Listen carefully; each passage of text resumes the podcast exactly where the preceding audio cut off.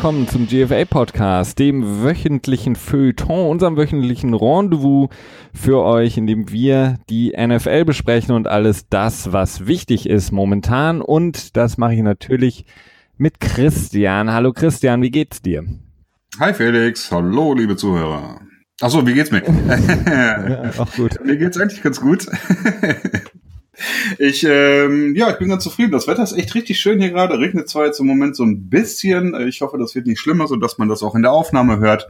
Aber generell ist bei mir alles äh, in Ordnung soweit. Und ähm, ja, ich habe äh, so ein richtig schönes Nebenbei-Schauprogramm auf Netflix entdeckt. Und zwar äh, eine Dokumentation über äh, Doomsday Prepper, also über Leute, die davon ausgehen, dass äh, der Tag des jüngsten Gerichts äh, in naher Zukunft steht und äh, die moderne Gesellschaft, wie wir sie kennen, die, äh, die äh, ja zusammenbrechen wird und man sich darauf vorbereiten muss äh, mit verschiedenen Methoden, mit irgendwelchen äh, ja, keine Ahnung, äh, indem man das Haus befestigt, indem man ganz viele Vorräte selber macht, viel sicher einkocht und äh, was auch immer alles vorbereitet. Viele Waffen kauft.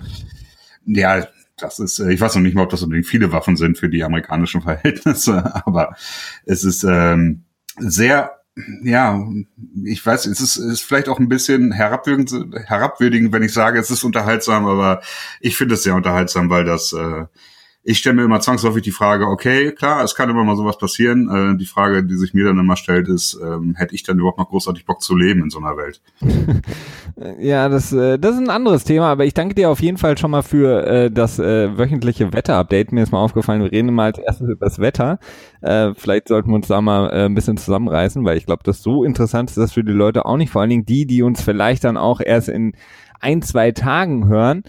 Aber ähm, äh, wenn du vom Doomsday sprichst, das ist heute wahrscheinlich auch eins unserer Hauptthemen. Der Doomsday, der passiert ist in der NFL ähm, beim Owners Meeting oder Spring Meeting in Atlanta, bei dem ja das Thema des, äh, des Protestes während der Nationalhymne besprochen wurde und etwas Neues entschieden wurde, was äh, in meinen Augen ja, als Doomsday bezeichnet werden kann, weil es wirklich eine unglaublich schreckliche Entscheidung ist. Darüber sprechen wir nachher und natürlich vorab über die Sachen, die wichtig sind, neben äh, diesen Dingen, äh, sprich Verletzungen, äh, Team, äh, ja, wie Teams momentan sich machen, tun in den OTAs, die jetzt waren.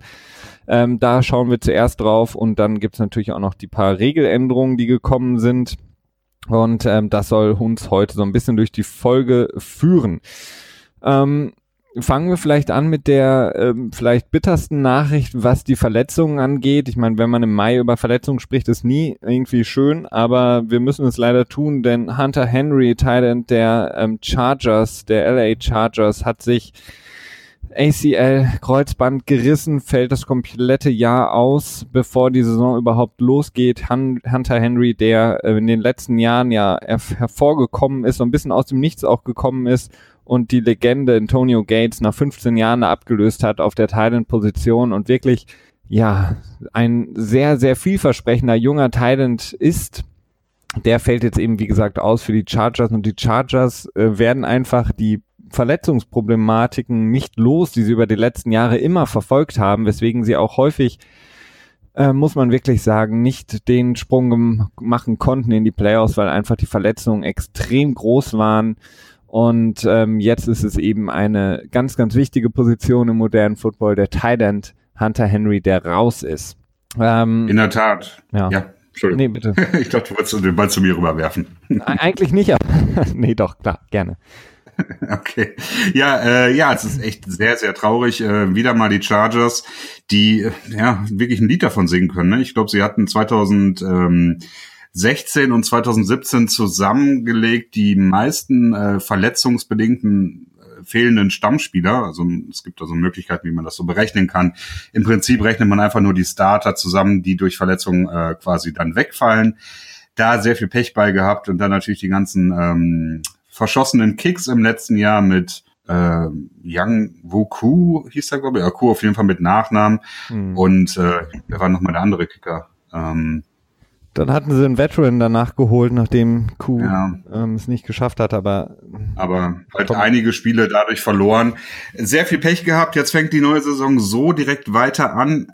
Sehr bitter. Äh, Hunter Henry, auch wenn er jetzt im letzten Jahr nur 579 äh, Receiving Yards erzielt hatte, in den 14 Spielen, in denen, man, in denen er am Start war, was jetzt nicht ja, es ist, äh, es ist nicht wenig, es ist aber auch nicht viel, ne? Es ist so dazwischen, aber die, die Kurve zeigte halt bei ihm ganz klar nach oben. Und man sah es auch in den Spielen, in denen Hunter Henry äh, gespielt hat, waren die Chargers 7 zu 1 und in den Spielen, wo er gefehlt hatte, war er, äh, ach nee, Entschuldigung, hey, jetzt habe ich das falsch gelesen hier. In den Spielen, in denen er mindestens fünf Bälle gefangen hat, so war das, haben die Chargers sieben gewonnen, nur eins verloren. Und äh, in denen er es nicht getan hat, haben sie alle sechs verloren. Insofern, es ist ein klarer Trend und es ist ein bitterer Rückschlag für die Chargers. Und ähm, ja, er senkt auch meine Erwartungen enorm. Und jetzt ist natürlich auch so ein bisschen die Frage, ob sie Antonio Gates nochmal zurückholen, der ja nun auch schon, ich glaube, 37 Jahre alt ist. Also ist sowieso die Frage, ob er noch so richtig äh, helfen kann. Ja. ja, Antonio Gates hat eigentlich so ein bisschen gezeigt, dass die Luft so ein bisschen raus ist bei ihm. In der, äh, speziell in der letzten Saison war er wirklich nicht mehr so der Antonio Gates, den wir kennen. Ähm, die Chargers haben jetzt natürlich zum Glück, muss man sagen, endlich mal die, die Top Wide Receiver, äh, zumindest für diese Saison momentan noch. Bei den Chargers muss man ja immer wirklich vorsichtig sein. Ähm, heile gesund in Keenan Allen, der ja auch verletzt war. Ähm, dann Mike Williams, der First-Round-Pick, der ähm, verletzt war. Und ähm, genau, dann haben sie noch Travis Benjamin und auch noch Tyrell Williams. Das heißt, äh, wahrscheinlich werden diese vier jetzt mit dem mit der Abwesenheit von Hunter Henry deutlich mehr ähm, spielen, das heißt deutlich mehr Packages, in denen dann auch mit vier Wide Receivern gespielt wird. Und auf der anderen Seite ist natürlich auch noch die Möglichkeit, den einen oder anderen Tight End ist natürlich keine optimale Zeit jetzt, aber ähm, es gibt noch den einen oder anderen, der noch nicht einen neuen Verein gefunden hat. Allen voran äh, ist dann natürlich Julius Thomas, auch wenn der natürlich jetzt in den letzten Jahren wirklich, äh, ja, man muss sagen, abgetaucht ist nach seinem mhm. großartigen Jahr mit Peyton Manning in Denver und dann seinem dicken Vertrag, den er bekommen hat. In äh, Jacksonville war das ja und dann ist er nach Miami gegangen und jetzt ist er wie gesagt immer noch Free Agent. Das heißt, das wäre eine Möglichkeit, Julius Thomas. Ich hatte mich ein bisschen gewundert, dass sie ähm, nicht ein bisschen früher Mercedes Lewis äh, geholt haben, der jetzt bei den Green Bay Packers unter Vertrag ist, vormals auch von den Jaguars, der da jetzt eben mit Jimmy Graham das Tight End Duo bildet. Also das wäre für mich so der erste Anruf gewesen, den ich gemacht hätte anstelle der Chargers. Mhm. Und das haben sie jetzt ein bisschen vertan. Das heißt, der beste noch verfügbare ist eben Julius Thomas. Ja, oder man trade für Gronk, ne? Das ist ja, wäre ja auch so ein kleines spektakuläres Szenario. ja, klar, da geht, ja. Und sonst ist es, wird's halt sehr, sehr mau, was den Thailand-Markt angeht. Ich, ich bin ja immer noch in, ich bin ja immer noch überrascht, dass Gary Barnage es immer noch nicht zurückgeschafft hat in die Liga. Ich weiß gar nicht, was da los ist, ob der überhaupt noch available ist, der ja ein großartiges Jahr hatte vor zwei oder drei Jahren mit den Browns. Hm, vor zwei Jahren ja, vor zwei Jahren gewesen sein. Genau. Und dann ja völlig von der Bildfläche verschwunden ist. Also mal schauen. Aber irgendwas müssen sie holen, denn mit Virgil Green, der jetzt ähm, quasi der Nummer eins Thailand ist, bei den Chargers haben sie in erster Linie einen Blocking Thailand, der auch damals bei Denver eigentlich die letzten äh, Saisons immer nur als Blocking Thailand benutzt wurde. Mhm. Ähm, das ist mit Sicherheit nicht der Thailand, mit dem du als Nummer eins Thailand in die Saison gehen willst. Das stimmt, das stimmt. Also da, ja, also ist halt, da, da wird noch was passieren, möchte man eigentlich sagen, aber man weiß halt nicht, ob so viel überhaupt noch passieren kann. Ne? Ähm, es ist auf jeden Fall eine relativ schwierige Situation jetzt für die Chargers. Ja.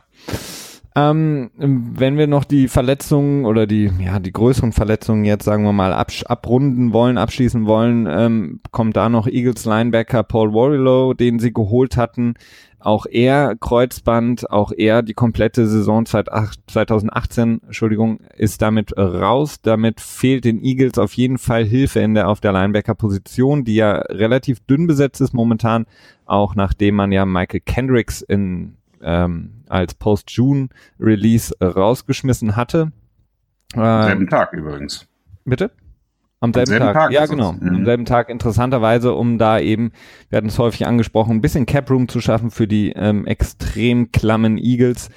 Ähm, sie kommen, glaube ich, mit 1,6 Millionen Dead Money äh, durch diesen Cut raus, aber hatten eben in Kendricks nicht den Spieler gesehen, dem sie eben das äh, Geld bezahlen wollen und konnten 6 Millionen in Cap sparen. Wie gesagt, ähm, Paul Roylo ist auf jeden Fall jetzt nicht einer der Top-Linebacker in der Liga, aber auf jeden Fall einer, der eben für Tiefe im Kader gesorgt hätte bei den Eagles, die ja auf der Position etwas mau besetzt sind jetzt. In der Tat, also da wird sicherlich noch was passieren müssen für die Tiefe des, des äh, Linebacker-Cores. Ähm, tja, das alleine ist jetzt noch nicht noch kein Riesending, aber ja, es wird auf jeden Fall nicht uninteressant zu sehen, was da passieren wird. Genau, und Michael Kendrick selber äh, bis jetzt auch noch keinen neuen Vertrag bekommen. Der Linebacker ist ja auch noch relativ jung, mit 28, ähm, mhm. sollte eigentlich auch noch einen Verein finden, gerade dann, wenn eben ein, ähm, sagen wir mal, Middle of the Pack, also mittelmäßiger bis guter Tight End in dem Alter auf, auf den Free Agent Markt kommt, auch wenn es jetzt natürlich keine schöne Zeit ist für ihn persönlich dann ähm, stehen natürlich immer so ein paar Teams ähm, immer als mögliche Abnehmer parat. Ähm, Oakland, die ähm, mit Sicherheit Probleme noch haben, was die Position angeht. Auch die Patriots oder Green Bay mhm. könnten als mögliche Abnehmer für Kendricks dastehen. Ja, da ist es halt nur wieder die Frage, wie die, ähm, tja, wie, wie die Vertragsvorstellungen von ähm, Kendricks sind. Denn es ist, wie wir es auch mit Des Bryant hatten, der immer noch Free Agent ist, äh, nicht die beste Zeit, Free Agent zu werden jetzt. Wie gesagt, die meisten Teams sind mit ihrer Kaderplanung mehr oder weniger fertig. Auch wenn sie gewisse Defizite haben, haben sie sich irgendwie entweder eingeredet oder akzeptiert, dass es äh, soweit okay ist. und ähm, da muss man mal gucken, was daraus dann jetzt äh, schlussendlich wird. Das ist immer prädestiniert für so ein ein Jahr, stelle ich unter Beweisvertrag. Äh, aber es kann natürlich auch mehr werden. Genau, ein weiterer Linebacker, über den wir auch schon häufiger gesprochen hatten, ähm, da auch das Ganze auch sehr kontrovers war, ähm, auch was ein paar Kommentare anging bei uns, wir aber eine relativ starke Meinung hatten zu Ruben Foster. Ruben Foster hat ja ähm, den, beziehungsweise die Anklage gegen ihn wurde ja fallen gelassen äh, letzte Woche und gleiches ist jetzt auch passiert mit dem, äh, mit der zweiten Anschuldigung, die ihn abgesehen von äh, der häuslichen Gewaltanschuldigung noch betroffen hat. Und zwar waren das äh, Besitz von Marihuana. Ähm, das wurde jetzt auch äh, niedergelegt. Ähm, das heißt, äh, Ruben Foster ist jetzt auch wieder bei den 49ers aktiv. Äh, die Liga wird jetzt noch prüfen, wie sie mit seinem äh, Marihuana-Fall umgeht. Ähm, und er selber muss sich nochmal, ich glaube am 6. Juni war das, nochmal vor Gericht verantworten aufgrund ähm, der, des Besitzes der Waffe, die, ähm, glaube ich, ja auch nicht legal war oder nicht legal erworben war, wie auch immer. Genau, ja, das also sowohl die Waffen-Charge äh, als auch ähm, die Anklage wegen des äh, Marihuana-Besitzes wurde zu einem Misdemeanor runtergestuft. Was, ich bin jetzt nicht so ganz so viel mit dem amerikanischen Rechtssystem, aber das ist, ähm, es ist halt so eine, so eine ähm, Schlag auf die Hand Straftat und nicht mehr so eine, du gehst in den Knast für Ewigkeiten Straftat quasi. Ja. Äh, insofern droht ihm da legal äh, kurzfristig wohl erstmal nicht so viel ähm, Schlimmes. Ähm, allerdings ist es natürlich dann für, für zukünftige äh, Fehlverhalten natürlich dann bedeutsam. Und ja, die nächste Frage ist, was macht die NFL da weiter? Ich ich bin immer noch der Meinung, dass es relativ äh, sicher ist, dass er mindestens ein paar Spiele fehlen wird aufgrund einer Sperre. Dazu ist einfach irgendwie zu viel aufeinander ähm, gekommen. Und das Ganze auch einfach insgesamt auch noch so, ja, es ist, ähm, wirkt halt einfach nicht so rund. Das kommt halt auch noch dazu. Insofern, ja, muss man noch mal gucken, wie es da weitergeht. Genau, wie gesagt, er ist, äh, hat sich jetzt selber reported bei den 49ers, ist da für die ersten Activities, die sie hatten. Ähm, wie gesagt, es wird sich jetzt in den kommenden Wochen auf jeden Fall klären, ob er ähm, sich, ob er ja juristisch gesehen nochmal Probleme bekommt und dann natürlich auch noch disziplinarisch mit der NFL. Ähm, dann kam eine ganz interessante Story übers, äh, über die letzte Woche und am Wochenende jetzt auch raus. Ähm, und zwar, ähm, ich glaube, Mike Silver ähm, hatte das berichtet, dass die Browns im Zuge des ähm, ähm, auf der, ja, im Zuge der Quarterback-Suche ähm, ihren 35. Overall-Pick den Eagles angeboten hatten für Nick Foles. Und ähm, wenn man dem Glauben schenken darf, die Eagles eben äh, Nick Foles mit einbezogen haben in diese Überlegung und er wirklich gesagt hat, er möchte gerne bei Philly bleiben. und sie daraufhin das äh, Angebot abgelehnt haben und die Browns daraufhin dann eben, wie wir jetzt alle wissen, Tyrod Taylor geholt haben aus Buffalo. Der 35. Overall Pick ähm, nicht mal mehr in der ersten Runde. Wir hatten ja, oder die Eagles hatten ja immer so ein bisschen ähm, posaunt, dass sie für Foles mindestens einen Erstrunden und vielleicht noch eine ersten Runde im nächsten Jahr oder ähnliches haben wollten. Ähm, glaubst du, dass es realistisch war, dass äh, das wirklich so ähm, ja, abgelaufen ist mit dem 35. Pick und dass äh, Nick Foles vor allen Dingen auch so mit integriert wurde und gesagt hat, nee, ich möchte lieber in Philly bleiben, wenn ich auch dann nur Backup bin? Tja, ähm, ich weiß es nicht. Irgendwie ist diese ganze Story ziemlich merkwürdig für mich. Ähm, zum einen finde ich das, äh, ja, ich finde es kurios, dass man einen äh, Backup-Quarterback ähm, für einen so hohen Second-Round-Pick nicht abgeben würde. Und äh, ich finde es auch überhaupt nicht glaubwürdig, dass man den nicht abgegeben hat, weil man gesagt hat, nee, der möchte gerne lieber hier bleiben. Was ich mir halt eher vorstellen könnte, ist, dass äh, Philly sich mit den äh, Cleveland Browns irgendwie mehr oder weniger äh, einig waren, dass sie sich gesagt haben, okay, ja, können wir so machen, äh, gut. Und dann haben die Browns gesagt, so ja, okay, dann wollen wir aber mal mit Nick Foles sprechen, weil wir wollen ihn natürlich auch verlängern. Wir wollen ihn nicht nur für ein Jahr haben.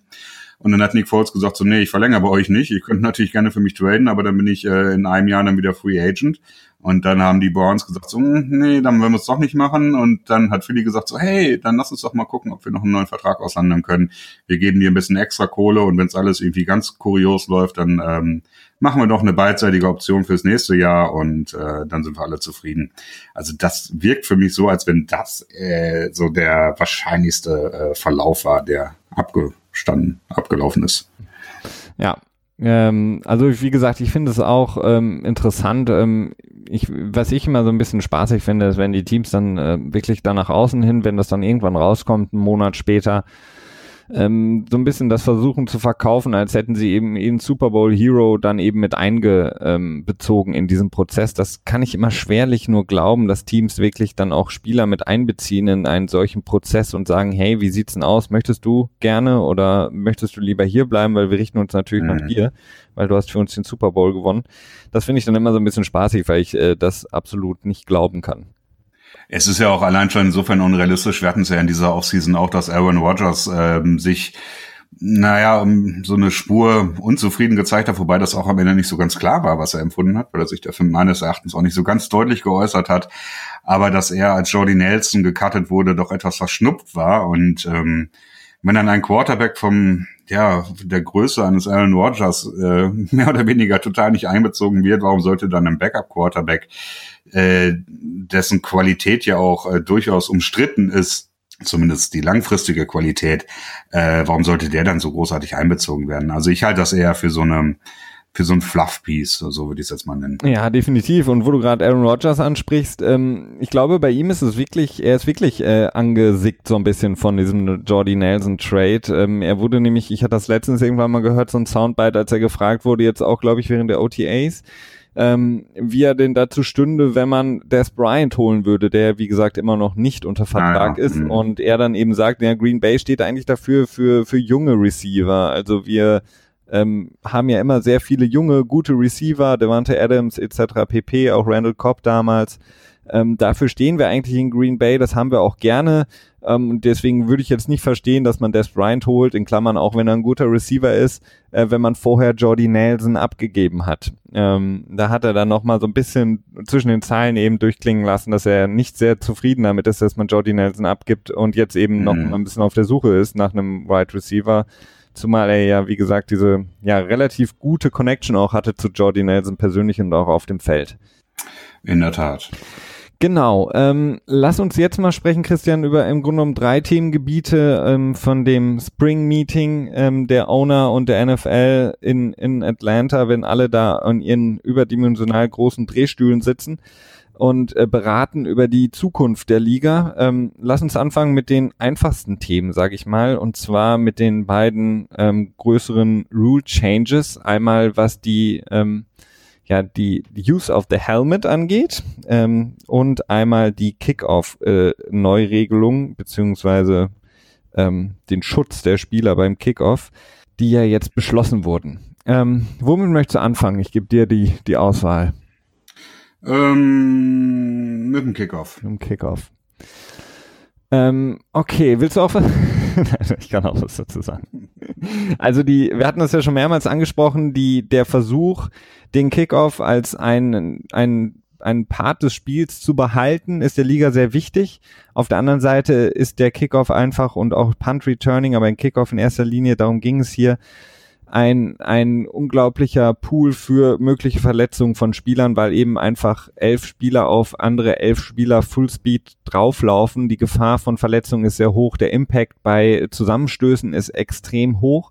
Und ähm, nach all den ja, Gerüchten, dass man vielleicht auch den Kickoff abschaffen sollte, hat die Liga sich jetzt ähm, entschlossen, ein paar Regeländerungen zu vollziehen. Diese Regeländerungen haben eigentlich oder sollen im Grunde genommen nur den Effekt haben und wir werden beobachten, ob das auch eintreten wird, dass die Spieler eben nicht mehr ähm, so hart zusammenprasseln können. Ähm, die, die vielleicht wichtigste Regelung in dem Moment ist eben, dass die Spieler keinen Running Start mehr bekommen. Äh, man kennt das ja, dass äh, beim Kickoff die Spieler, die in der Coverage Unit sind, ähm, eben fünf Yard Anlauf bekommen und losrennen mit dem Panther zusammen und äh, dann eben diesen Running Start haben und auf die Gegner zulaufen können. Das wurde jetzt ähm, erstmal negiert. Das heißt, die Spieler haben nicht mehr diesen fünf Yard Anlauf, sondern nur noch müssen ein Yard von der Linie, also der 34 oder nee, 35 Yard Linie, Entschuldigung, vom Kickoff entfernt sein. Das heißt, es ist kein Running Start mehr. Mhm. Kommentar, Christian? Ja, äh, ich frage mich gerade, mir ist gerade eine Idee gekommen. Also erstmal grundsätzlich, ich glaube, da wird viel rumgetrickst werden. Also gerade im Training Camp wird, glaube ich, da relativ viel äh, äh, probiert werden bei den Special Teams Aktionen.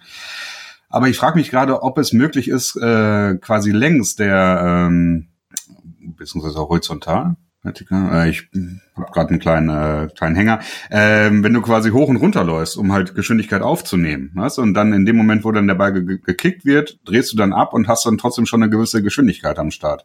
Ob das erlaubt wäre? Ja, die Sache ist, dass auch eine Regeländerung äh, sein wird, dass auf jeder Seite des Balles äh, fünf mhm. Spieler aufgestellt sein müssten. Vorher waren genau. es nur mindestens vier.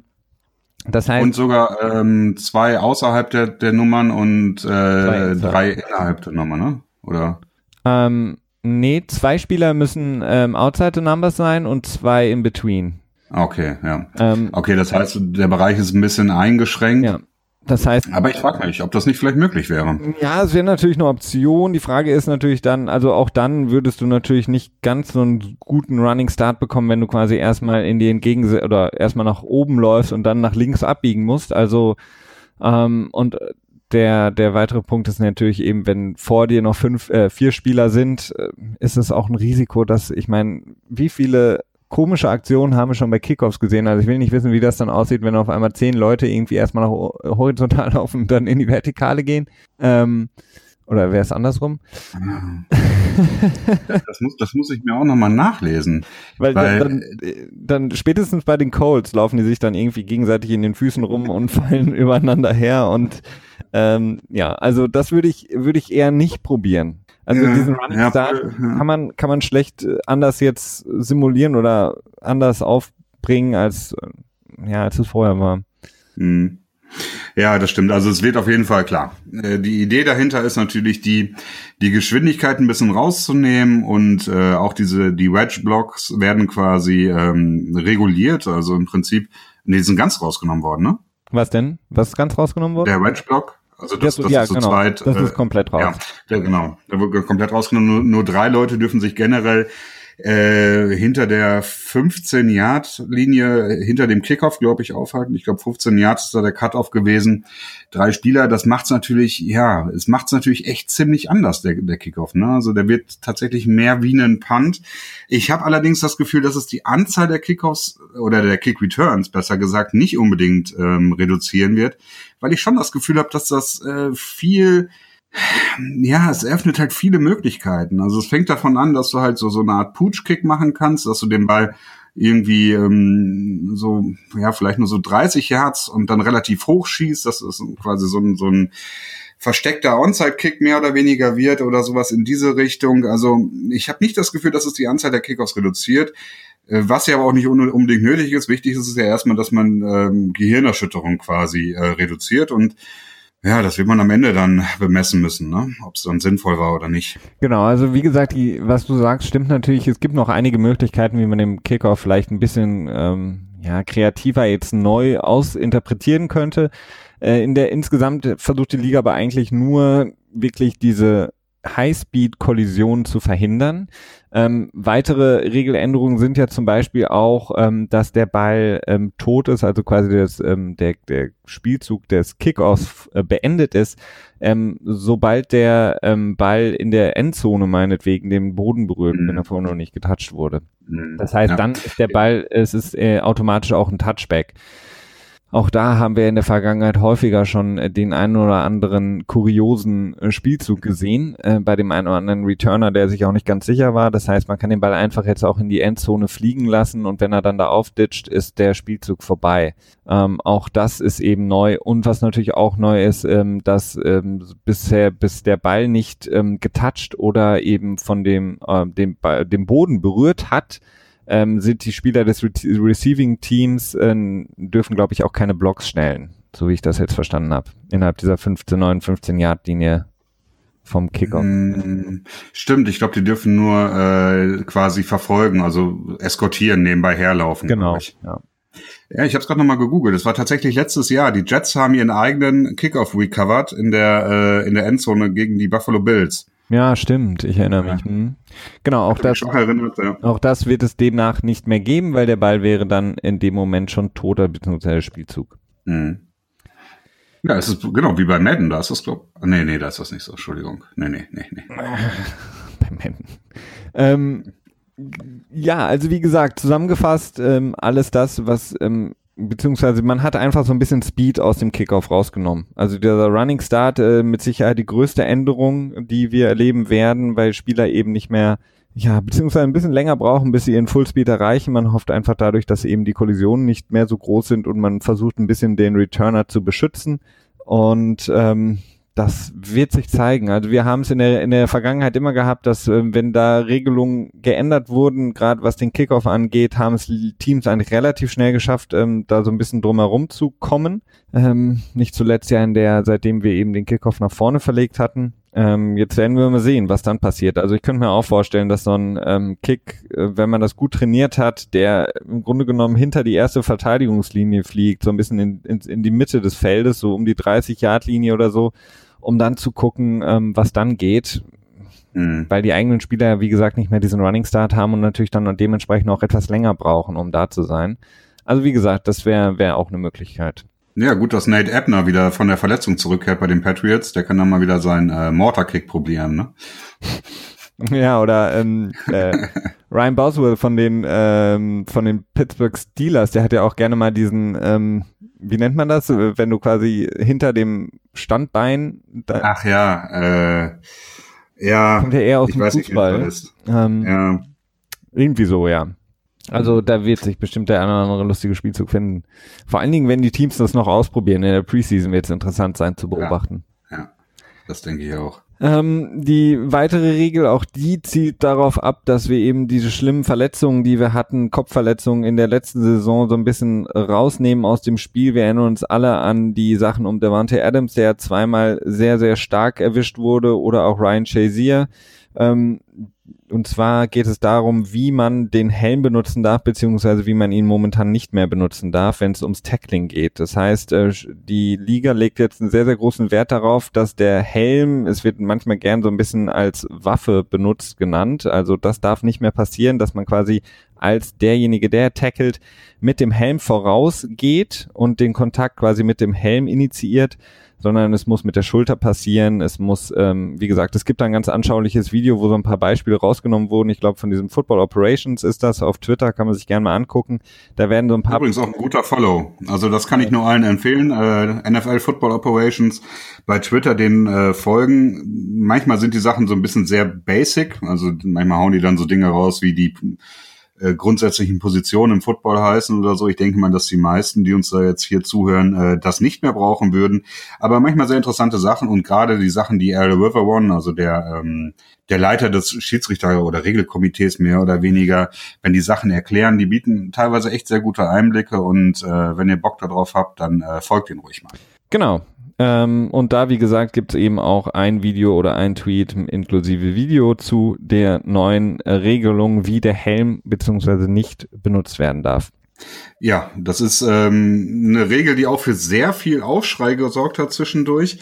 Ähm, und zwar ging es äh, hauptsächlich darum, dass äh, auch Linemen betroffen sind und dass das halt das komplette Spiel ändern könnte. Ich glaube, Pro Football Talk hat auch äh, das Ende des äh, Three-Point Stances vorausgesagt, also dass ähm, der, der, der Haltung quasi der Linemen, dass sie mit zwei Füßen und einer Hand am Boden sind, äh, weil sie dann mit dem Helm nicht mehr so vorausgehen können ich habe so ein bisschen das Gefühl, dass das Ganze so ähnlich laufen wird wie mit der Regel, dass äh, Running Backs nicht mehr mit der Krone des, des Helmes quasi einen Tackle leiten können. Das war ja, glaube ich, in 2013 oder 2014 wurde die Regel eingeführt. Äh, Gab es auch ähm, viel Coverage drüber, aber am Ende ist nicht so viel passiert und ich könnte mir auch durchaus vorstellen, dass wenn dann die NFL-Saison erstmal in der zweiten, dritten Woche ist, dass dann so eine Regel nicht mehr so viel beachtet wird. Es kann auch anders sein, aber das ist so ein bisschen das Gefühl, das ich habe. Ja, definitiv. Also du hast es angesprochen mit dieser Regel für in Bezug auf die Running Backs, da wurde relativ wenig äh, entschieden, wirklich auch sehr wenig gepfiffen. Ähm, die Liga ist natürlich einfach gezwungen. Ich habe das gerade angesprochen. Devante Adams und natürlich auch Ryan Chazier, die haben über den Sport hinaus natürlich für Schlagzeilen gesorgt. Diese Verletzungen, wie sie natürlich auch zustande gekommen sind. Äh, wir erinnern uns da an Danny Trevathan, der ja Devante Adams mit dem äh, mit seinem Helm in den von Devante Adams mit voller Wucht reingegangen ist, sodass dieser wirklich ähm, eine schwerwiegende Kopfverletzung erlitten hat und Gehirnerschütterung. Ähm, da musste die Liga natürlich irgendwas machen. Ähm, wie das dann gepfiffen wird, äh, wird spannend sein. Ähm, wo es vielleicht ein bisschen leichter wird für die Officials, ist eben in genau so einer Situation um Danny Trevathan, dass eben die Spieler schneller vom Platz verwiesen werden können, also dass Suspensions ausgesprochen werden können, dass es jetzt nicht mehr einfach nur ein 15-Yard-Penalty ist, sondern dass der Spieler auch des Feldes verwiesen wird das könnte ich mir vorstellen, dass man das dann in einer so extremen Situation ähm, deutlich äh, häufiger sehen wird. Ähm, alles andere ist natürlich einfach schwierig, weil man dann sonst fast jedes Tackle immer noch mal äh, ähm, reviewen muss oder ähm, aus New York dann eben der Call kommen müsste. Wir haben mhm. gerade das Tackle, was irgendwie jetzt schon zwei Spielzüge zurückliegt, nochmal angeguckt und eigentlich ist es nicht konform. Das wird sehr schwierig sein, das durchzusetzen.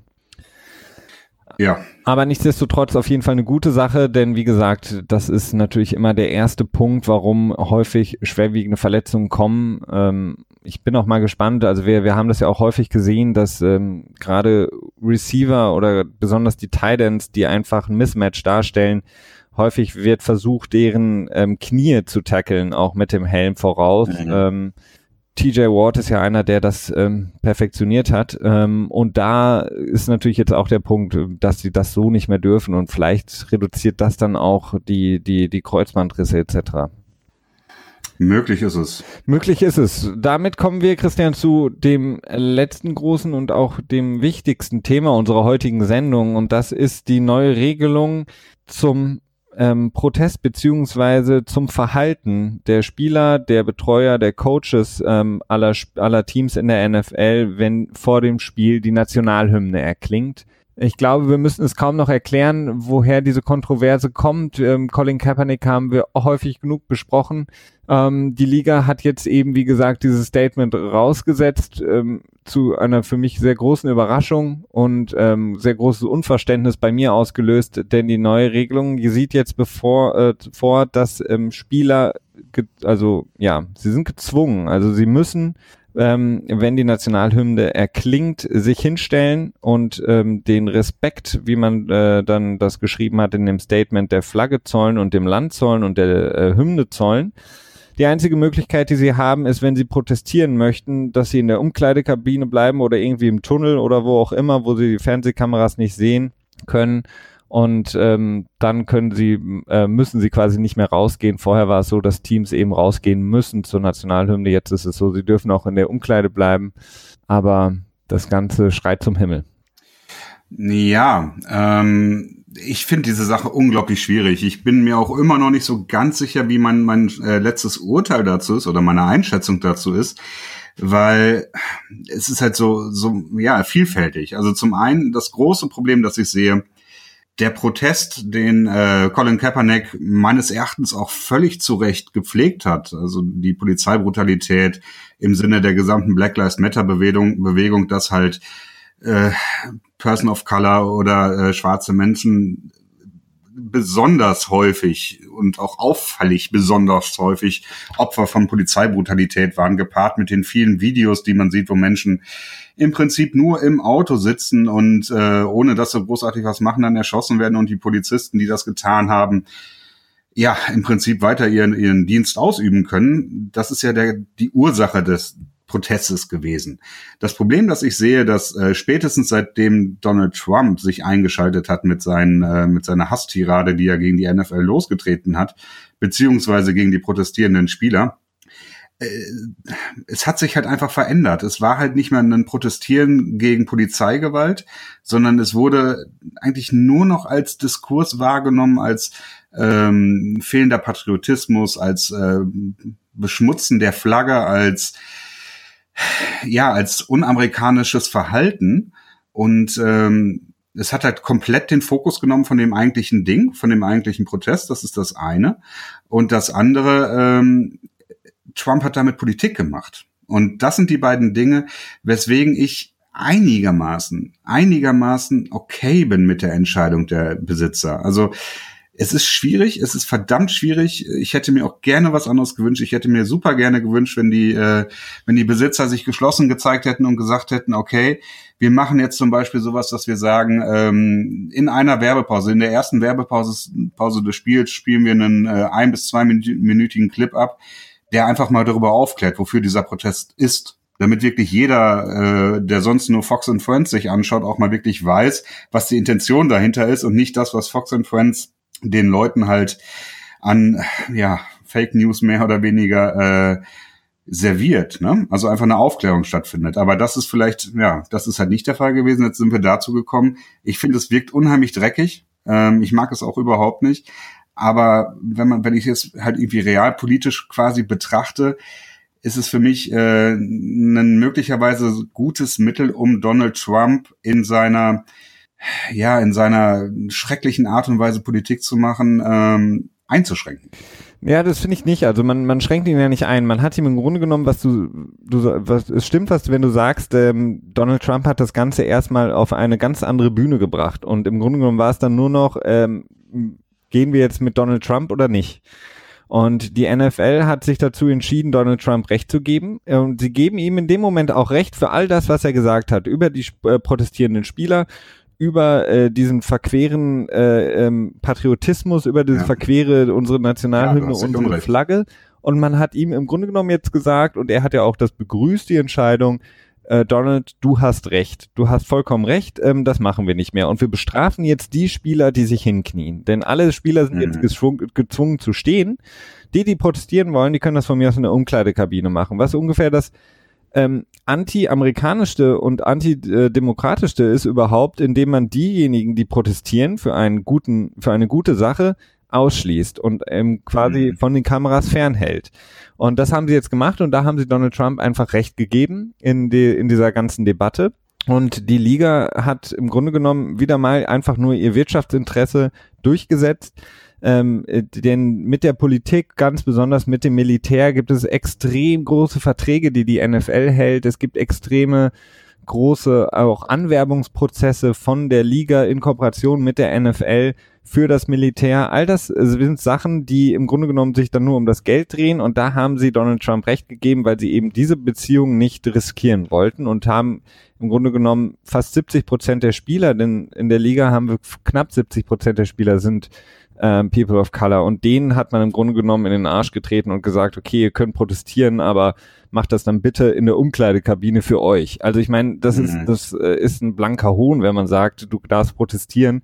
Ähm, äh, denn das ist ja unsere amerikanische Grund, äh, Grundwert ist ja quasi auch, ähm, ja, jeder darf seine Meinung äußern, aber ihr dürft es jetzt nur noch in der Umkleidekabine machen. Und das ist in dem Moment dann auch total antipatriotisch, wenn, wenn man davon ausgeht, äh, dass die Amerikaner ihren Patriotismus verstehen, eben als ähm, ja, äh, hinwenden zu den Grundwerten ihrer Demokratie, mhm. die sich daraus gespeist hat, dass man eben Leute hatte, die ihre für ihre äh, Entscheidungen und für ihre äh, ja Ansichten ins, äh, nach vorne getreten sind und sich dafür eingesetzt haben, ihre Meinungen kundzutun. Und das hat man jetzt einfach mal ein paar Jahrhunderte nach hinten geworfen. Ja, da muss ich dir im Prinzip auch recht geben. muss, ähm, da gebe ich dir auch wohl recht. Ähm, eben noch mal kurzer Kommentar zu den Verträgen mit dem Militär. Das ist echt enorm. Ich habe das eben mal versucht, so ein bisschen zu recherchieren, wie groß die Summen überhaupt sind. Ich bin da leider nicht wirklich auf eine, auf eine valide Schätzung gekommen. Also ich würde mal jetzt mal schätzen, dass das ganz, ganz vorsichtig schätzen, dass die militärischen Zuwendungen gegenüber der NFL sich so bei 10 Millionen im Jahr, auf 10 Millionen im Jahr belaufen. Könnte aber auch deutlich mehr sein, könnte theoretisch sogar weniger sein, aber ich tippe eher auf mehr. Also das ist das eine dazu und ich glaube, wir haben es auch schon mal im Podcast erwähnt, dass 2009 ähm, quasi diese Flyover-Geschichten und Veteranentage und so weiter im Prinzip vom äh, Department of Defense äh, gekauft wurden als Werbeplätze in der NFL. Also insofern ist das Ganze ja sowieso so eine Art gekaufter Patriotismus und wenn man dann so mit mit Flagge, Schützen und Vaterland und was auch immer ankommt, finde ich das sowieso sehr ähm, schwierig, aber das wissen halt nun mal nicht so viele Menschen. Das ist das eine. Das andere, wenn ich jetzt ganz technisch, juristisch, dreckig bin, würde ich sagen, Spieler, wenn sie auf dem Feld sind und wenn sie auch die Nationalhymne, gerade weil das vertraglich zugesichert ist mit dem äh, Verteidigungsministerium, sind sie in dem Moment in dem Arbeitsverhältnis und in einem Arbeitsverhältnis könnte ich mir vorstellen, dass es juristisch sehr leicht möglich ist, äh, einen Spieler dazu zu zwingen, etwas zu tun, was nicht negativ auf die Firma zurückfällt. Also ich will mich jetzt gar nicht so richtig darauf festlegen, weil ich finde das auch sehr dreckig und nicht wirklich hilfreich, aber das wäre so ein extremer, ja, Move, sag ich mal. Ja, ich glaube nicht, dass das mit dem ersten Verfassungszusatz in Amerika oder den weiteren dann äh, konform ging. Also ich glaube nicht, dass man als Arbeitgeber das verlangen kann und zumal ähm, ist das, wir müssen ja auch immer da bedenken, das Ganze ist Sport und Sport ist ein extrem großer Teil der Gesellschaft und äh, da muss die Liga halt einfach auch ähm, und vor allen Dingen die ganzen Besitzer, die natürlich alle durch die Bank weiße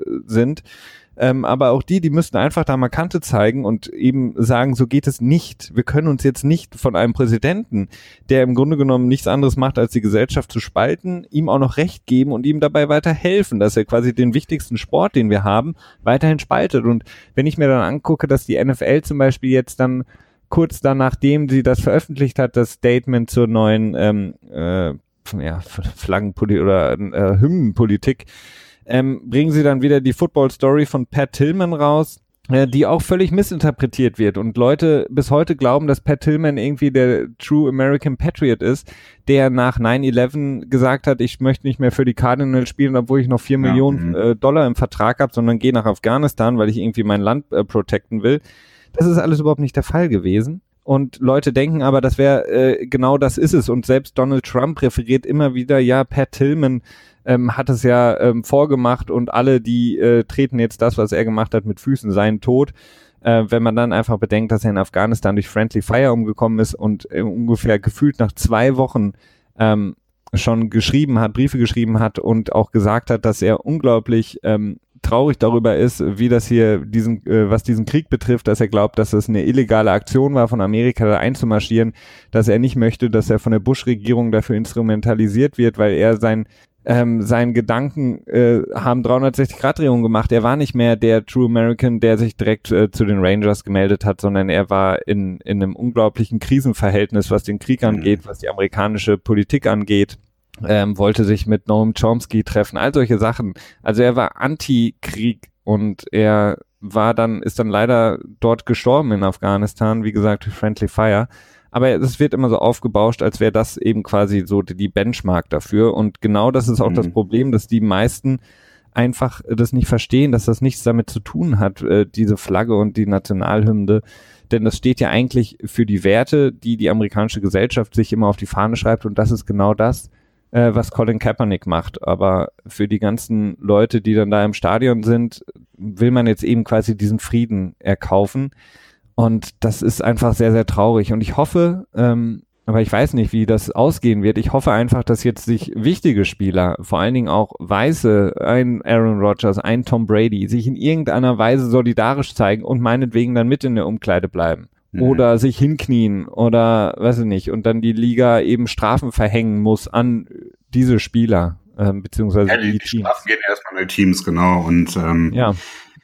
Also ich, ich sehe das Ganze, also ich habe, ich kann das natürlich auch viel interpretieren und wir haben da, glaube ich, auch nicht wirklich viele Informationen, beziehungsweise es sind nicht so viele Informationen von den Besitzern äh, nach außen gesickert, was die Intentionen dahinter sind.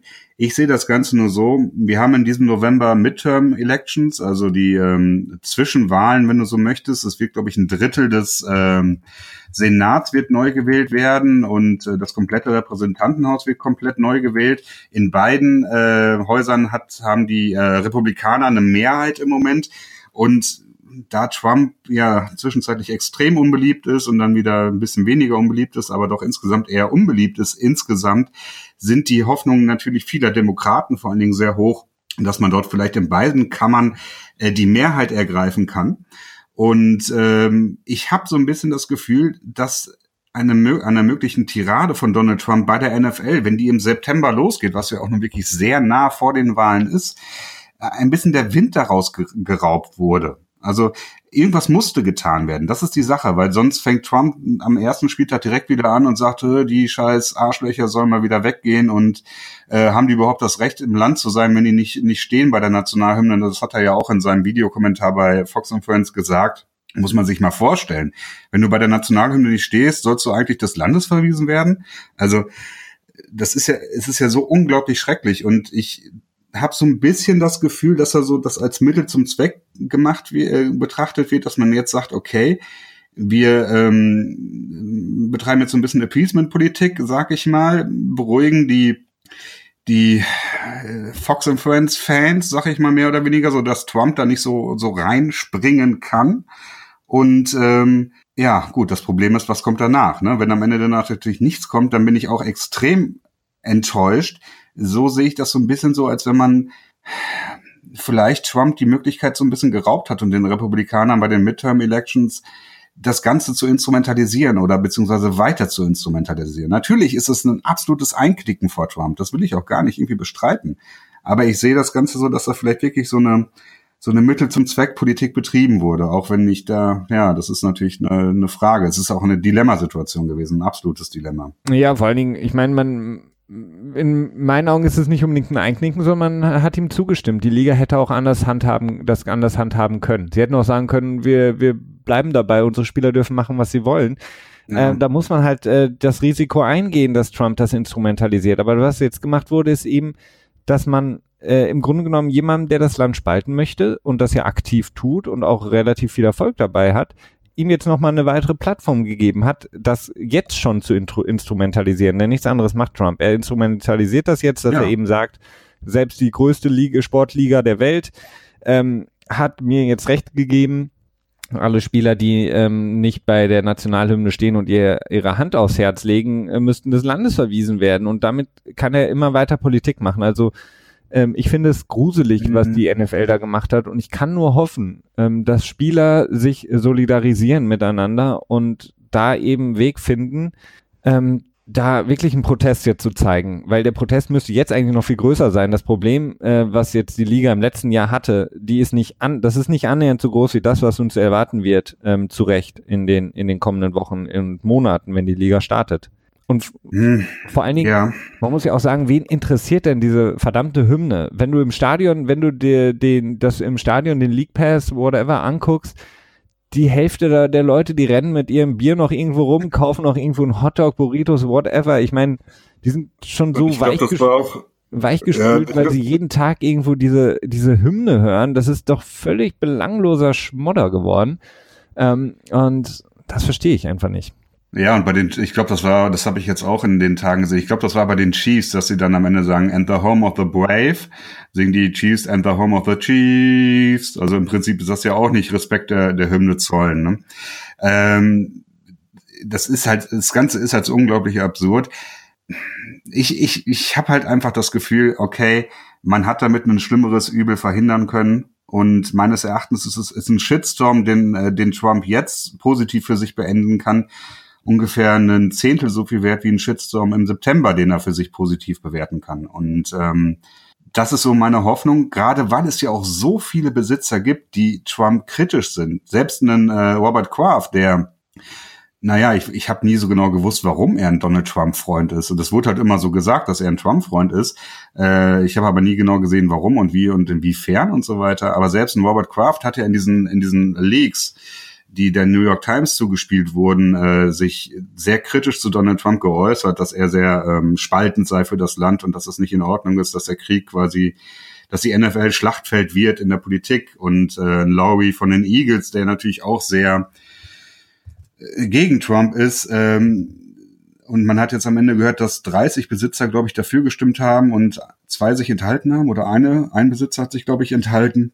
Ja. Ähm, ich muss mir einfach vorstellen, dass die in den hinter verschlossenen Türen da sehr genau sich überlegt haben, was da los ist und äh, dass ein Besitzer wie ein Lowry oder andere liberale äh, Besitzer dem nicht zugestimmt hätten, wenn sie nicht gesehen hätten, dass da ein, ein, ja, ein höherer Zweck in Anführungsstrichen hintersteckt. Das ist, das kann natürlich auch sehr naiv sein von mir. Ich weiß es nicht genau, aber irgendwie habe ich das Gefühl da gerade. Ja, aber du, wie gesagt, äh, es ist im Grunde genommen ein Einknicken vor Trump und gleichzeitig tritt man auch die äh, Geschichte und die, die Lebenswirklichkeit von 70 Prozent der Spielern in der Liga mit Füßen.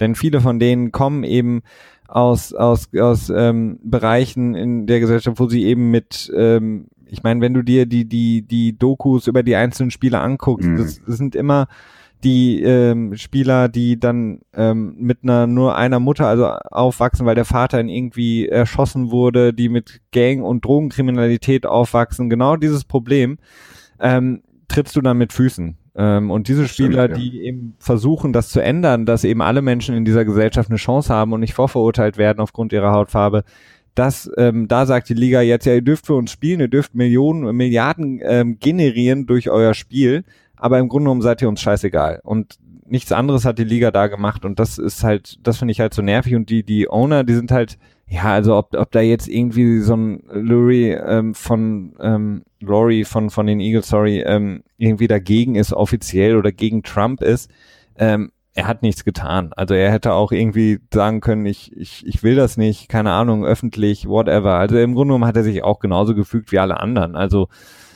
ich bin mal gespannt, die NFLPA, die Spielergewerkschaft hat ja ähm, gesagt, dass sie, wie gesagt, nicht einbezogen werden, äh, wurden in diesem Prozess, beziehungsweise in diese Regeländerung nicht einbezogen wurden, nicht konsultiert wurden und jetzt eben rechtliche Schritte prüfen, ob das Ganze den äh, Vertrag, den Spielergewerkschaftsvertrag, also das Collective Bargain Agreement irgendwie verletzt.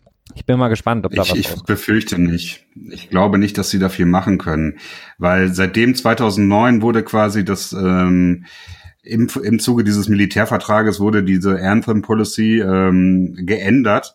Insofern, dass ähm, Teams anwesend sein müssen am Feld. Also es stand nicht, dass sie stehen müssen. Es war nur, dass Teams quasi für die für das Spielen der Hymne quasi auf das Feld hinaus müssen. Und jetzt äh, wurde halt gesagt, okay, Spieler müssen sich nicht despektierlich verhalten oder sie sollen in der Umkleidekabine bleiben. Und dadurch, dass halt diese Option ist, in der Umkleide, Umkleidekabine zu bleiben, kann ich mir schwer vorstellen, dass das irgendwie rechtlich ähm, angreifbar ist. Aber ich, ich, ich, ich muss dir sagen, also ich stimme dir voll und ganz zu. Ne? Ich finde das auch äh, kacke und ich hätte mir, ich glaube, meine Lösung für die ganze Geschichte wäre gewesen zu sagen, hey, ähm, vielleicht machen wir das so, wie wir es jetzt entschieden haben aber wir nutzen irgendwie den Zeitblock, den wir haben. Wir nutzen zwei Minuten bei jedem Spiel in den ersten sechs Wochen dafür, geben Colin Kaepernick, geben ähm, äh, Weed, ne? oder die zahlreichen anderen Chris Long, der ja nun auch als Weißer, als einziger wirklich lauter Weißer äh, dafür eingestanden ist, die Chance, in ein bis zwei Minuten eine Botschaft rüberzubringen und vielleicht auch einfach erstmal den Fokus wieder überhaupt darauf zurückzulenken, was überhaupt der Streitpunkt halt am Ende war. Und das wäre meines Erachtens tatsächlich eine, eine viel, viel äh, schönere Lösung gewesen.